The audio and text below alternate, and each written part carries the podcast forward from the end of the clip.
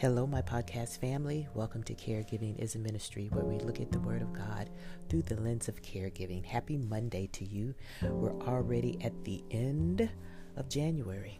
2023 is ticking right along. We continue our um, look at anger as an emotion that you may be experiencing in this season of caregiving, or if you're not in a season of caregiving, anger. It's an emotion that we have. And so we're going to look at it.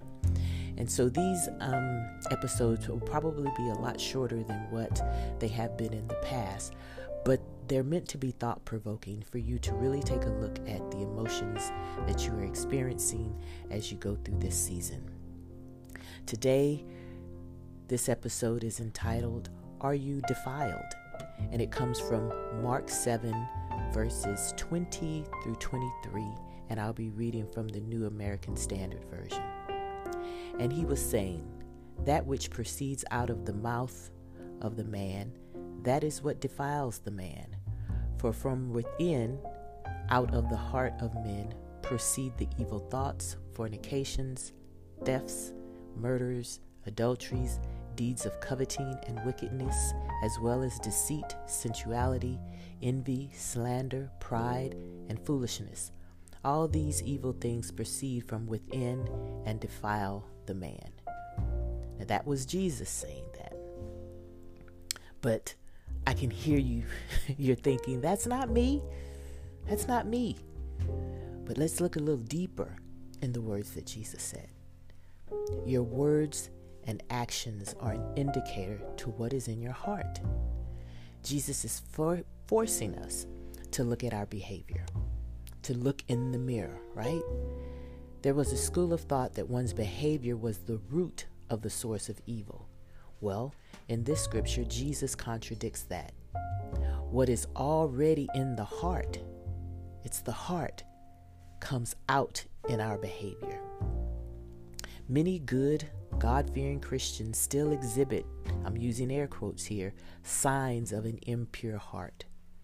The words that come out of their mouth do not bring glory to God, but tear others down. Their words do not speak of kindness and compassion, but of envy, lies, and gossip. What do the words that come out of your mouth say about you? That's what you're to think on today.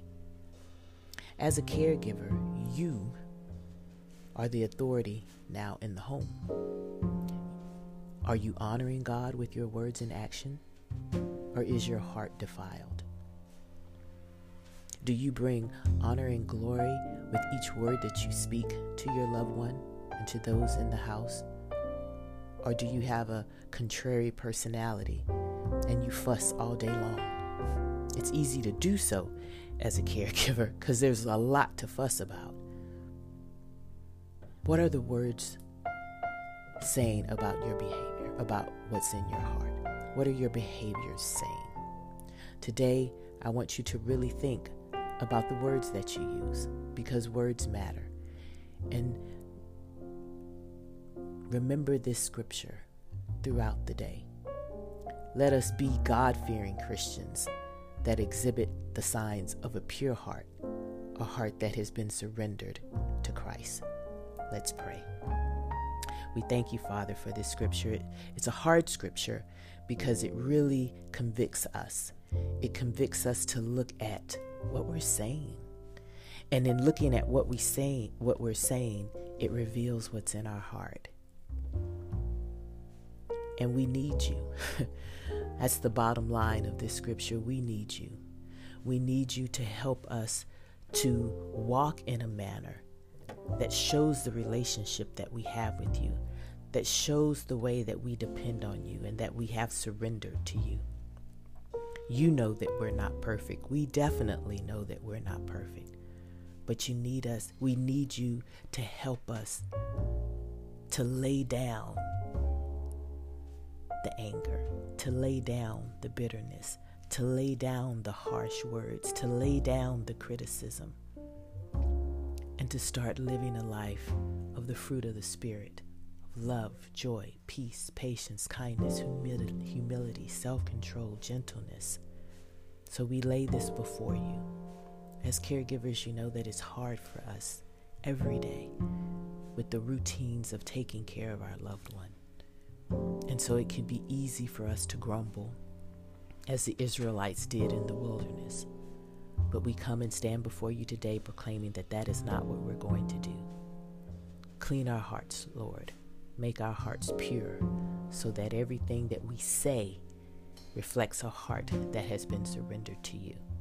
This we pray in the name that is above all names, Jesus Christ. Amen. All right, my podcast family, examine the words that are coming out of your mouth today and go and minister the act of caregiving in the name of Jesus. Bye.